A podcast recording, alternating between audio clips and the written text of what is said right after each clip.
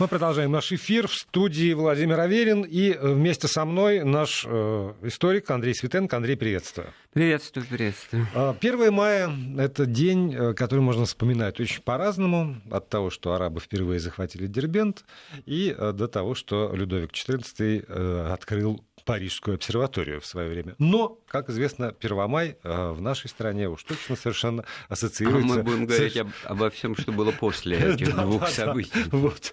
Э, совершенно другим содержанием. День международной солидарности трудящихся – это то, что у меня, например, в мозгу просто э, забито. И я сегодня, по-моему, с удивлением узнал, что теперь этот праздник называется День весны и труда, да, а вовсе не международной было... солидарности трудящихся. Вот, а ведь это же не просто слово. У меня тоже с детства это было как аксиома солидарность э, и, в общем-то, ну и факт демонстрации, и как бы все это на поверхности и не требует никаких доказательств и объяснений дополнительных. А на самом-то деле это был праздник, который имел вполне конкретные причины и поводы для того, чтобы проявлять вот эту самую пролетарскую солидарность. И связано это с событиями конца XIX века, 1886 года в США, в Чикаго. Собственно, об этом тоже всегда говорилось, но как бы не, не очень, так сказать, педалируя это обстоятельство, что вот это вот демонстрация рабочих в Америке, а, тем более, что в самой Америке, как бы, так сказать, этот традиция не поддерживается, у них там в другой день, день 1 мая, сентября, день труда, первый понедельник там сентября. И вообще в англоязычном мире, который породил как раз вот эту мировую э, эту традицию выступления пролетариата, приуроченную значит, вот, к наступлению весны. Тут как бы два вектора пересекаются, и мы в разговоре это будем постоянно обнаруживать. Так вот, солидарность э, проявлялась изначально в связи по поводу кровавых событий в Чикаго на Хеймаркете, это площадь в этом городе, к тому времени уже достаточно крупном промышленном центре, где 4 э, мая 1000 год, кстати говоря, 4, не 1, 4 мая 1886 года был крупный митинг и демонстрация существенным компонентом, которые были анархисты тогда, очень, так сказать, поднимавшие голову в Америке. Это было заметное такое явление протестная. И эта демонстрация была жестоко подавлена, ну, причем кроваво, можно сказать, было убито шесть э, демонстрантов. Они там сменили э, направление движения, возникла, значит, коллизия, и и на следующий день уже цепная реакция, уже по факту, значит, вот убийства и смерти участников демонстрации в Чикаго э, произошли, ну, уже, можно сказать, массовые акции неповиновения, в результате которых было убито уже семь полицейских. Э, были арестованы зачинщики, из числа вот анархистов, имена их известны. Потом э, достаточно быстро выяснилось, что человек, который выдал их полиции, он, э, в общем-то, оговорил их. Речь шла о такой детали, что те люди, о которых он знал и выдал их имена полиции, они действительно готовили бомбы. Это, в общем-то, была, так сказать, вот что называется, любимое занятие тогдашних радикалов у нас там эсеров, э, бомбисты, бомбисты, бомбисты да. вот то самое слово. И тогда же эти вот бомбисты в Америке тоже готовили оружие, значит, и, и так далее, но не, не применили их, и, скорее всего, речь идет о какой-то провокации, может быть, тех же спецслужб, которые вот устроили такую бойню, в результате которой еще дополнительно значит, погибло, по некоторым сведениям, до 50 человек или было ранено. Но вот что касается тех арестованных семи, то троим из них после признания этого доносчика в том, что он их оговорил, заменили смертную казнь на длительные сроки тюрем, тюремного заключения, однако же остальных все-таки казнили. Вот такая вот... Э, Кровавый э, праздник, кров... Вот, в основе своей. И Тогда ближайшим следствием вот этих событий 1886 года, майских в Чикаго, было решение э, Парижского конгресса Второго интернационала, ну, другого тогда не было, можно было просто сказать второго, э, и просто интернационала, э, отмечать этот день повсеместно во всем мире как день солидарности трудящихся всех стран. И так как-то очень быстро получилось, что это все переместилось и сохраняется в Европе. а в, на американском континенте как-то позатухающе пошло. Ну, не только в Европе. Это, ну, не только в, Африке, в Европе, и в Азии, ну, во, во многих странах мира, но факт то, что какие-то, значит, ну, наиболее развитые страны, в которых действительно есть пролетариат, и в этом смысле, конечно, если говорить уже о России, то это годы, рубеж 19-20 века, это формирование пролетариата ну, что называется, полноценного с точки зрения уже и осмысления своей, так сказать, социальной участи самими людьми, фабрично-заводские э, рабочие, но можно сказать, уже второе поколение начинает формироваться на рубеже столетий. И вот эта традиция, этот, э, эта опция, я даже не знаю, какие-то современные слова просятся на ум, она была востребована у нас тоже очень э, быстро, и в 1891 году, он, кстати, во Львове была первой, но Львов тогда был в Австро-Венгрии, да, ну, Лемберг. Да. На, на, на нашей территории на в Варшаве. Вот, на нашей территории в Варшаве. В русском городе Варшаве. Потом в Петрограде, потом в Москве в 1895 году. Тут, понимаете, речь-то такая о том, что из себя представляет этот э, социальный протест. Он должен иметь какие-то знаки выражения, да, да. Ну вот, вот, вот ты, ты сразу говоришь, да? социальный протест. Да. Потому что а, в, в нашей, опять же, ну, не знаю, в моей школьной, скорее, скорее традиции преподавания истории в школе как раз а, говорили больше о политическом протесте, который довольно быстро Э, к первому мая присоединился, что это стал такой политический праздник. А при этом действительно в, в огромном количестве стран это все на уровне социального протеста, борьба за сначала за 8-часовой рабочий день, вот, потом я, еще за какие-то... Я это не успел сказать, да. потому что там была очень внятная, четкая и понятная всем позиция, которая волновала рабочих э, людей во всех странах мира. Это вообще, так сказать, установление э, четкого фабрично-заводского законодательства, это легализация деятельности профсоюзов. Это вот знаменитая вот эта триада работодателей, государства между э, работодателем и работниками. И вот об этом, вот, и, кстати, Ленин массу работ писал о фабрично-заводском законодательстве, справедливо отмечая, что здесь, в общем-то, отстает, опаздывает, не обращает внимания царское правительство на эту важнейшую вещь, и здесь-то можно, что называется, многого Вклиниться. достичь. Да.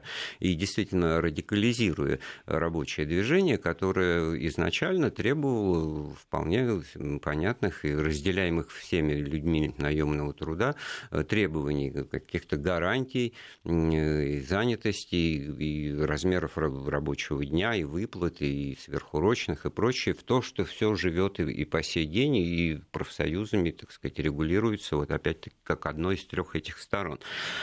А вот интересно, что в России, так сказать, мерилом значимости праздника стал май 17 года. Что такое май 17 года? Это значит, монархия уже свергнута, а большевики к власти еще не пришли. Это временное правительство, это двоевластие, это, да, это в таком упрощенном и укороченном понимании так, мифологическом нашей истории, это какое-то недоразумение, длившееся с февраля по октябрь 17 года в ожидании, пока, значит, вот свершатся действительно события. А на самом деле все, конечно, все, все не так. Страна жила. Э, страна не просто жила, страна жила революцией, страна ходила с красными бантами на груди, начиная от великих князей, кончая тем, кому этот красный бант действительно, так сказать, был по душе, и он его выстрадал.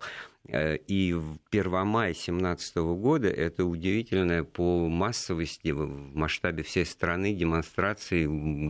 Там миллионы людей вышли на улицы. В, одном только, э, в одной только Москве около 500 тысяч человек, причем на Красную площадь. Повторяю, речь идет еще о досоветском периоде. То есть, во-первых, становится понятно, что временное правительство, оно было такое достаточно левое. Оно левело, кстати говоря, на протяжении от февраля к октябрю 17-го. Там и эсеры, меньшевики, и социал-демократы э, социалисты, революционеры, все то, что для условного обывателя такого буржуйского, так сказать, типа, все это были люди революции. И вот они, значит, можно сказать, вышли из берегов, и все это было впервые в истории России легально, открыто, как э, торжество вот идеи революции. Да, но тоже же не социальный протест, а с политическими лозунгами. Э, Если там долой министров-капиталистов и вся власть Конечно. советом, ну, то это уже, это уже а лозунги не у всех были, пока они только еще рождались, большевики, это лозунга еще, так сказать, не выработали, он вскоре появится. Но, в общем-то, это всегда как политическая акция, она отражала нюансы, так скажем, отдельные. Вот очень интересный нюанс, что в этот день во-первых, надо уточнить, что, ну, что такое 1 мая в 2017 году. ты бы мог меня спросить, а по какому календарю страна-то жила? По старому юлианскому календарю. А весь мир это по новому Григорианскому, по которому мы теперь живем. И теперь понятно, что и сейчас в Берлине 2 мая, вчера было 1, и у нас сегодня 2 мая, вчера было 1, а в 2017 году в России на дворе 18 апреля – и когда это было? Это было именно 18 апреля. А, то есть, то есть первомайское. Синхронно с миром. Да, с миром. Потому что вот так вот солидарность-то именно очень важная деталь, обстоятельство, потому что можно было бы подумать, а что это мы там тянемся за этим Западом и начинаем, так сказать, у нас ну, вот в календаре все на все 18, вот наступит у нас 1 мая, тогда и проявим э, солидарность, и, соответственно, нет, это все было адекватно той календарной традиции в тех стран, в которых это родилось. И это очень, очень... тезисы были да. майскими по-новому. Нет, на, наоборот, они были чуть ли не, не, не мартовскими, да, получается. Кстати, вот о Ленине. Он впервые в этот день, то есть 18 апреля по старому, 1 мая 17 года по новому стилю, появился перед публикой. Появился на трибуне Таврического дворца во время заседаний Совета рабочих и солдатских депутатов Петроградского или Петросовета. И, как вот писала газета «Утро России», произнес длиннейшую лекцию о Столыпинской реформе, о психологии крестьян, и говорил долго, пока из зала не стали слышаться возгласы «довольно регламент». Э, то есть речь идет о том, что первое публичное выступление Ленина оказалось, ну, если не скомканным, то, в общем-то, желаемого эффекта не, произвело и тоже отражало вот э, тот высокий градус политической напряженности, потому что даже вот элементы э, пиара, которые свойственны современному, так сказать, процессу, приурочено было к выступлению Ленина в Таврическом дворце собрание офицеров-инвалидов там же в Таврическом дворце людей, которые, значит, понесли увечья вот на фронтах Первой мировой войны которые встречали его плакатами, значит, вернем Ленина Вильгельму, так сказать, господин заезжий из Берлина, там и так далее, и так далее. И, в общем, ему очень серьезной проверке на, на прочность эта публика подвергла обвиняя в пораженчестве, в прогерманских настроениях. И вот э, тут же газета цитирует, э, как Ленин защищался, утверждают, что я сторонник сепаратного мира.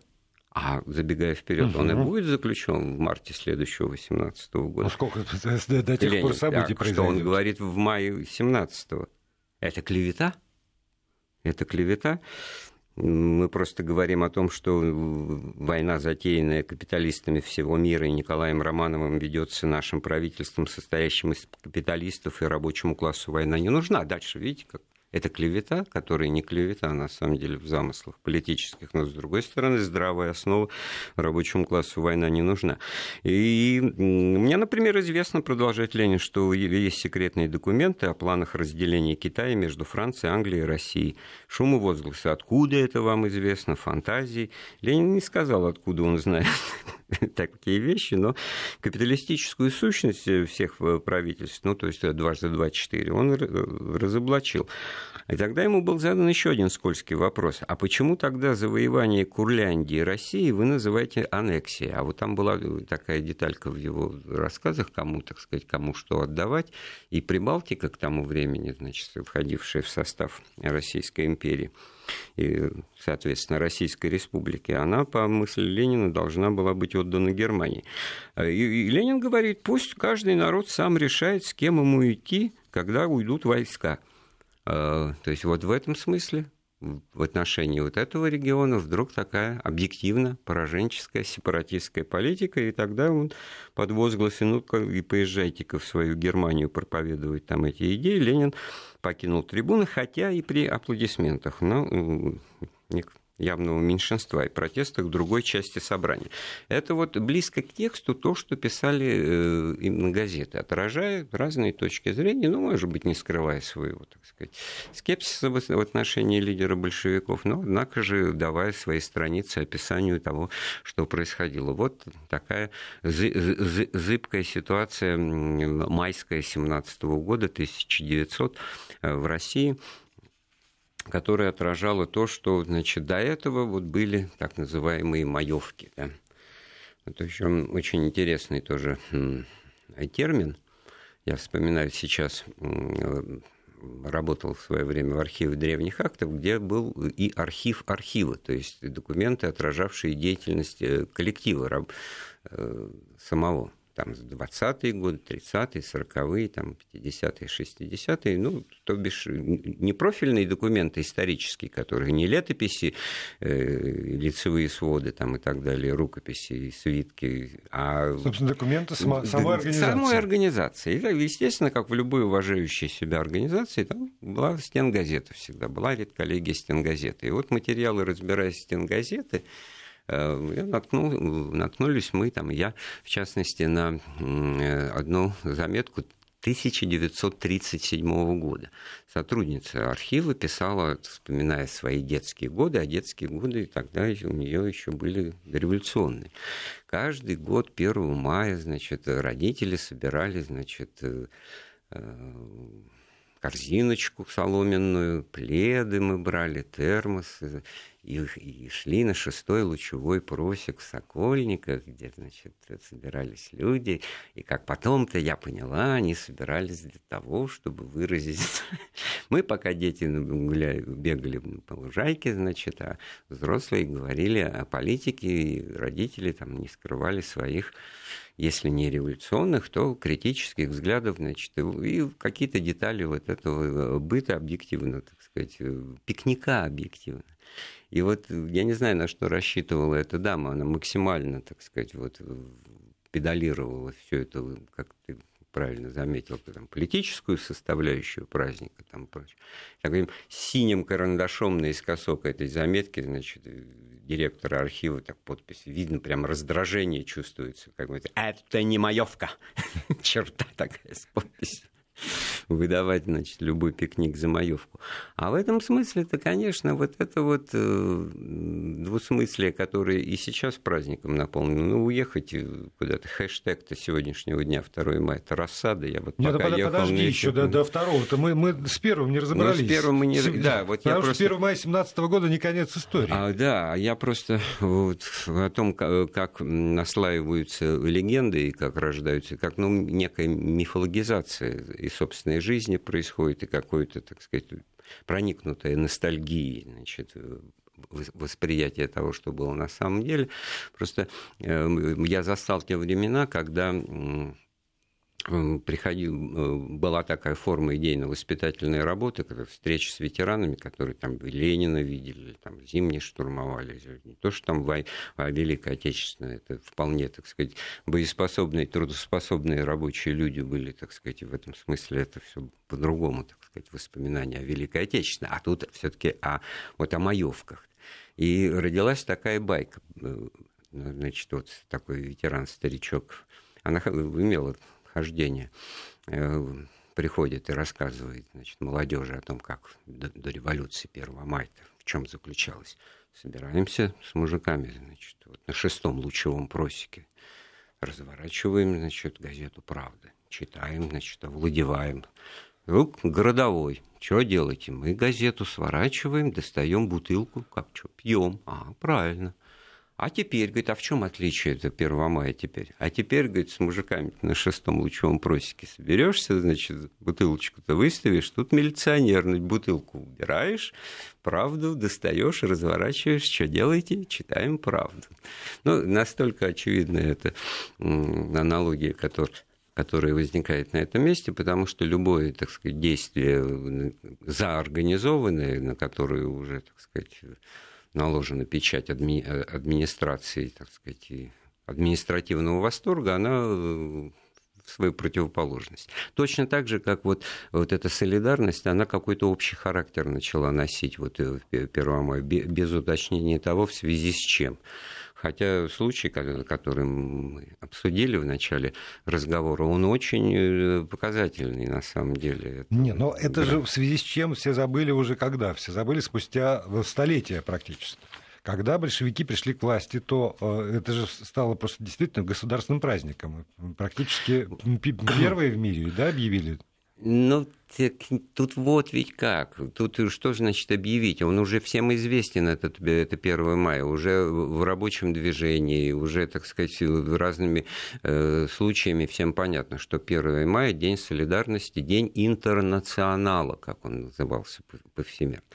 А в, в первые годы советской власти ему было придано новое наполнение, скажем, в 2020 году. Первомайский субботник, этот вот знаменитый, на котором Ленин в Кремле с бревном сфотографирован, значит, по, по уборке территории. А это парады всего Буча первомайские, а это вообще парады военной техники и Красной Армии, ну, потому что идет гражданская война. То есть здесь все, так сказать, обрастало новыми смыслами, отражая текущую ситуацию э, в мире и в стране в первую очередь. Поэтому Первомай вот э, первых именно лет – советской власти, которые выпали на гражданскую войну, он был проникнут уже совершенно необходимыми повесткой дня, что называется. Поддержкой действующего режима.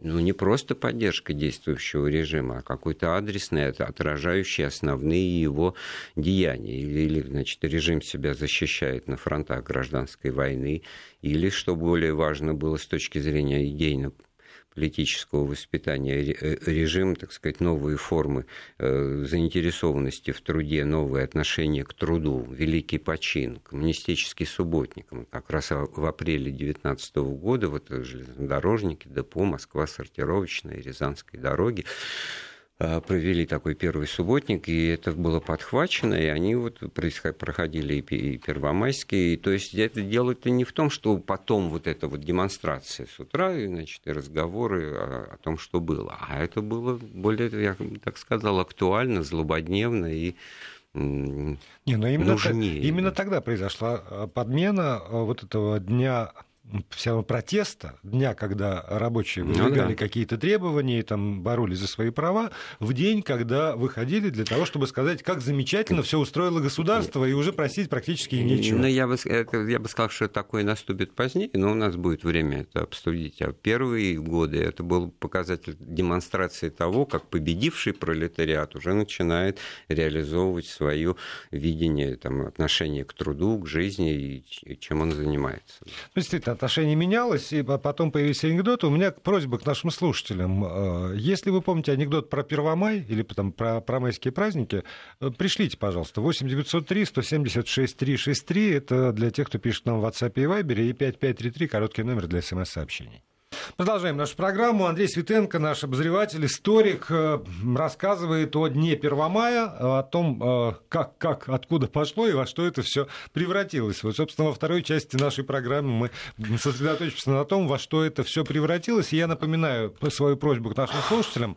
Э, если у вас есть какие-то свои воспоминания о Первомае, может быть, действительно анекдоты, которые вы помните, посвященные этому дню, или анекдотические ситуации, которые происходили с вами, то, пожалуйста, напишите нам 8 903 176 363 в WhatsApp и Viber, либо на смс-портал 5533 со словом «Вести» в начале сообщения. И э, опрос идет, приложение Вести ФМ. Я спросил, что для вас такое майские праздники? Повод ли для э, некой политической или социальной активности, для демонстрации солидарности трудящихся, или это просто выходные дни, или, учитывая наши реалии, это ваши активно напряженные рабочие дни на даче. А, результаты опроса несколько позже, а пока возвращаемся вот к этому э, к рассказу. Андрей, вот ты сам сказал, что поменялось ну, от, да, отношение так... позже. Хорошо. Могу, могу предположить, это было связано с тем, что он стал действительно официальным государственным и выходным? Вместо субботника там вот Ну, конечно, еще. его очевидная оппозиционность, некая, так сказать, рискованность принятия участия в этом, учитывая, что начало-то мы обсудили было кровавым и драматическим и выражало определенную, так сказать, пролетарскую, поэтому вот это вот 37 года это не маевка, это, в общем-то, горько, но справедливо. Угу. В самом деле, народные гуляния, там, выезды на природу, пикники, так сказать, это можно действительно как э, конспирацию принимать до революции. И этот анекдот, который я рассказал, он в этом смысле на этом-то и основан, не более того. Вот. А другое дело, какой смысл вкладывать это в стране победившего пролетариата, причем, так сказать, э, с теми последствиями, когда всем было понятно, что фабрики, они, конечно, вроде как рабочим, но не рабочие директор не выбирается, директор назначается, точно так же, как земля крестьянам, а крестьяне потом все в колхоз и так далее, и так далее. Вот составляющая, связанная с солидарностью с пролетариями в других странах, которые значит, под гнетом капитализма проживают, это вот оставалось. Но ради этого только, так сказать, что-то праздновать тоже было бы достаточно странно. Самое главное обстоятельство, мы же крутимся вокруг этого, выходной да еще и не один. Вот в этом-то смысле интересно, вот приход... должно же приходить в голову размышление. Ну, 1 мая все понятно, само по себе, так сказать. А второе это мая что за просто в довесок? Просто в показатель того, что это ого-го какой праздник на ну, два дня. Не, не знаю, может быть, в связи с тем, что законодательство а. о труде предполагает такое-то количество дней отдыха, и надо было их как-то группировать. Это вот то, что сейчас, это упорядочение, оно, так сказать, и мы в рамках его, так сказать, я сегодня, так сказать, и завтра, и послезавтра, да, тогда, в первые годы советской власти, этого ничего не было, было не, немножко другое. Вот просто на принципиально конкретно поставленный вопрос, когда 2 мая стало выходным днем? Вот есть у тебя ответ? Нет, у меня нет. Я его с трудом искал, э, натыкаясь на самые разные э, варианты ответа. И ответ-то такой, что это в постановлении э, было, вышло только в 28 году на будущее, значит, с 29 года. А что это такое, значит, конец 20-х годов? Индустриализация. Это индустриализация и коллективизация, это сворачивание НЭПа, это вообще в значительной степени перестройка внутренней жизни, быта и организации, так сказать, советской жизни. И вот это вот тоже у нас как бы из анекдотов понаслышке, там из фильма «Волга-Волга» шел там пятый день, шестой день пятидневки, пятый uh-huh. день шестидневки. Это вот, оказывается, были не шуточки, это была серьезная попытка реформировать кардинально советский календарь революционный и вообще преодолеть это вот старые субботы, воскресенья. Я боюсь, что сейчас так... уже даже не все э, понимают, о чем ты говоришь, э, что неделя была не семидневная, и название воскресенья упразднили. Название дней недели, значит, уже упразднялись, они, они не требовались. И смысл этих мероприятий был, конечно, социально-экономический. Это организовать непрерывное производство на всех предприятиях и учреждениях, во всех учреждениях учреждениях страны. Перевести это такой мобилизационный план существования э, экономики и, и, и всех сфер жизнедеятельности общества.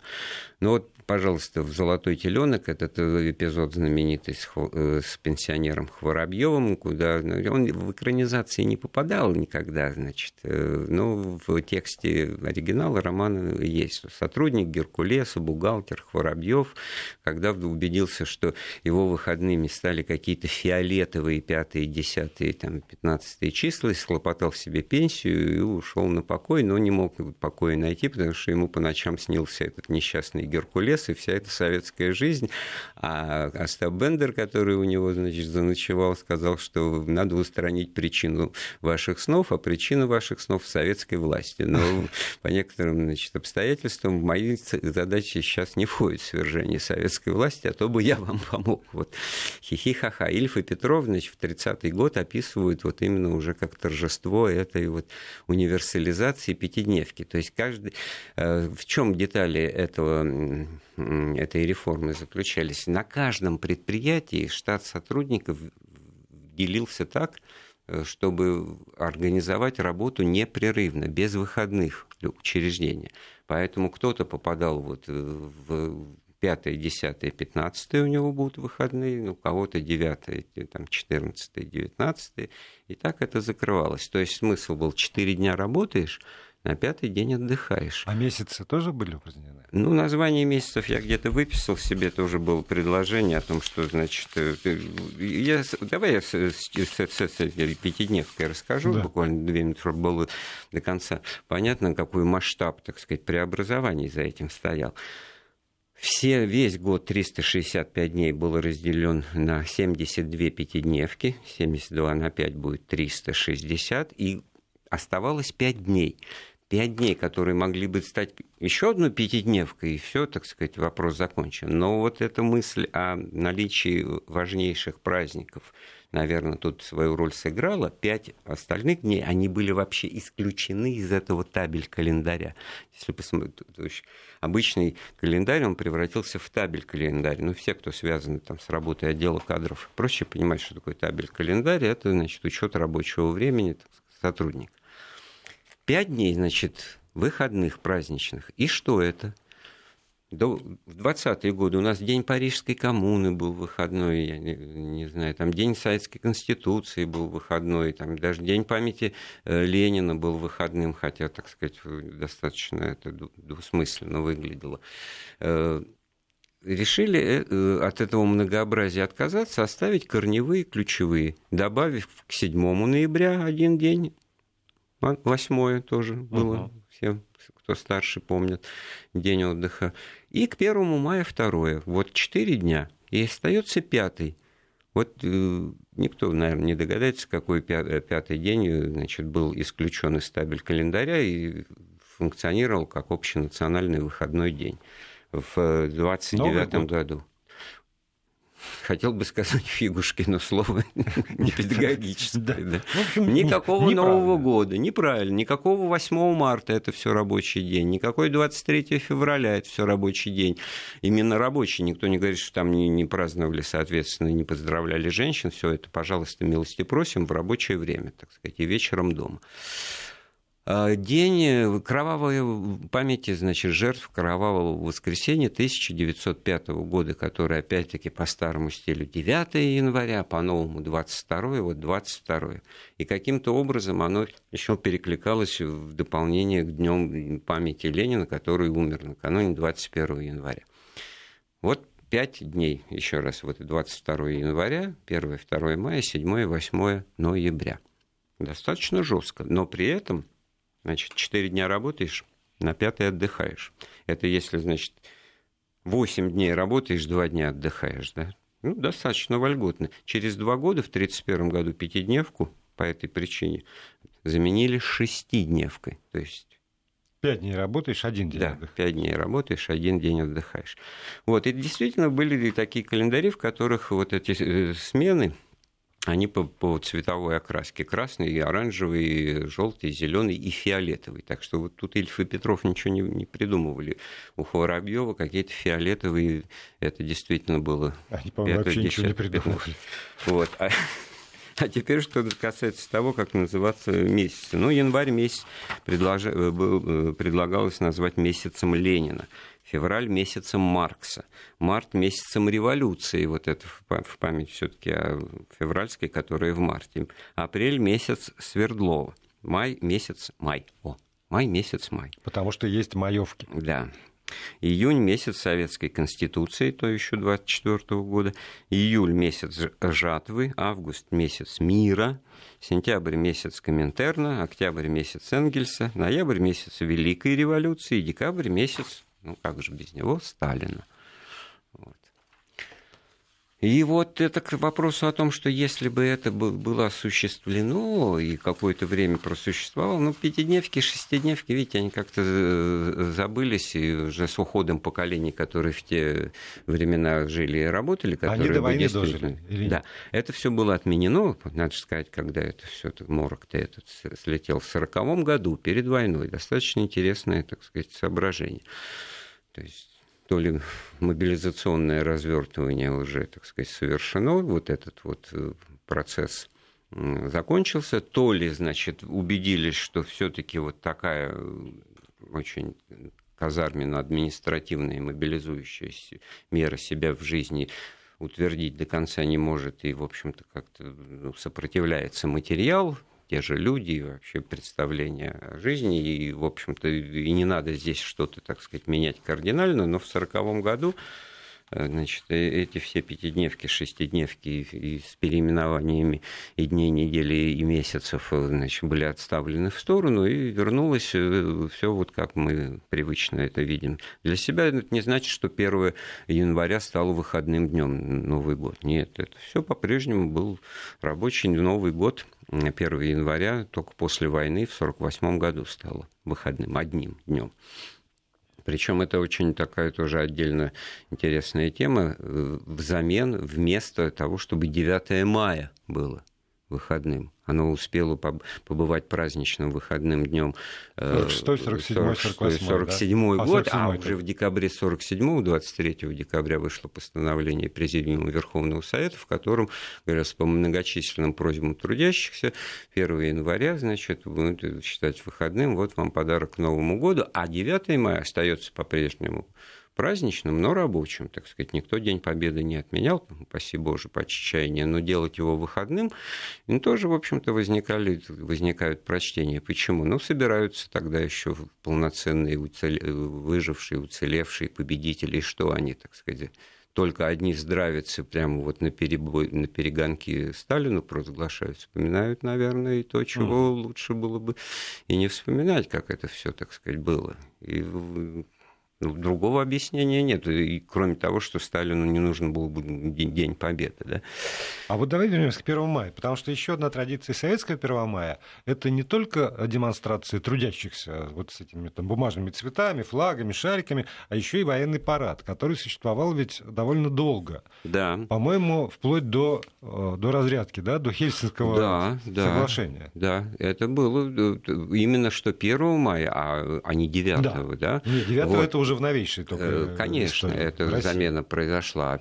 Ну, э, так сказать, как бы в рамках вот борьбы за мир, да и танта разрядки, значит, два парада военных в год э, считали много, значит, Первомайский отменили. А вот в начале разговора-то я как раз и говорил, первые парады всего Буча, Э, всероссийского военного там, обучения и Красной Армии, это вот все как раз э, новое э, содержание, влитое в праздник 1 мая при советской власти, когда она вот 18, 19, 20 годы, эта вот традиция, она действительно знаменовала, хотя некоторые говорят, что такого слова нет, знаменовала то, что происходило 1 мая. Ну, действительно, в начале дня военный парад демонстрации трудящихся, а потом вот все, что... Маевка, вот это вот. Вот это вот маевка, а для нее-то есть 2 мая, а если это примыкает еще, э, там, скажем, четверг, пятница, 1 2 это впереди суббота и воскресенье, хотя, значит, на пятидневку мы только при Косыгине перешли, перешли тоже там где-то в 67 году. Ну, хорошо, ну, ну, факт то, что там три, может быть, дня, а потом и четыре, это уже другие горизонты разворачивают перед тем, как и, и что делать, и вот чем смотри, заниматься. Вот по поводу горизонтов. Да, давай все-таки посмотрю, э, как голосуют. Что для вас майские праздники? 12% из довольно значительного количества проголосовавших говорят, что это все-таки повод для социальной и политической активности, что с моей точки зрения очень много, 12%. 66% э, выбрали вариант просто выходные дни. И 22% и это вот как раз те люди, которые выбрали для себя вариант рабочие дни на даче. Но вот когда я это читаю, я тоже, там, оглядываясь назад на историю страны, понимаю, что вот это массовое дачное движение... Для него тоже должно быть... Точка отсчета. Бэкграунд да. тоже должен быть. Для этого надо приуготовить, когда понятно, а куда? Куда да. на работу-то выехать? Нужны э, приусадебные участки, это условные тоже, это же дачи. По- довольно поздно началось. А это вот, оказывается, если за вычетом вот этих вот дач для деятелей Большого театра, для э, этих ну, старых большевиков, да, нет, да. даже дачные кооперативы, которые в 20-30 30-е годы возникли. Это все для советской элиты, значит, Горенко или Загорянка, как утомленные солнцем, они же там до войны уже э, живут на дачах. А вот массовые для, для простых людей, для рабочих – это постановление 1949 года об организации садоводческих и огородных товариществ на предприятиях, заводах и фабриках. Вот с этими вот пресловутыми там 6 соток, а то и 4, если в провинции, сначала 4 потом, может быть, 6 это максимум, с максимум запретов и ограничений, только садовый домик без отопления, потом для того, складирования инвентаря, для того, чтобы, значит, э, Второй себе какой-то приварок нельзя, к, да. к домашнему. То есть это прямое приглашение к самообеспечению продуктами и, в общем-то, ку, ну, кукольному сельскому хозяйству, но э, большой массы населения уже, так сказать, социальные здесь горизонты были широки, и это движение потом уже и, и в оттепель хрущевскую, и дальше уже в Брежневское, оно поддерживалось, это и развивалось, эти товарищества все, так сказать, росли, менялись вот эти ограничения, там потом уже разрешили строить летний домик, потом уже э, разрешили и печку ставить, и, и, и я вот в, в этот процесс а в свое время в молодости включил, да, включился на стадии, когда в квадрате, значит, в, в плане фундамент 25 квадратов должен был быть, а не больше, и у кого-то был 26 у соседей по товариществу, им предложили это дело, значит, выгрести один квадратный метр и снести немножко козырек крыши, который тоже возвышался выше 6 метров, и они сделали такое что-то очень архитектурное, просто прекрасная вещь, ну, ну уродовали это дело. Вот вернемся, знаешь, вот вопрос, который ну, там, меня волновал, и я тебе уже задавал до эфира, и здесь я хочу ее повторить, потому что мое первое воспоминание о дачах литературное, это, конечно, Тимур и его команда. Угу. Когда, с одной стороны, присутствуют такие замечательные сознательные дети, как Тимур, а с другой стороны, присутствуют такие дети, как э, Квакин, если я правильно Мишка помню. Квакин, Мишка, ну, да, как вот. Э, фамилию этого отрицательного героя. Ну... И почему-то у меня в голове отложилось, что и те, и другие это вот как раз дачники. Неправильно у тебя. Мишка Квакин, представитель аборигенов местного населения.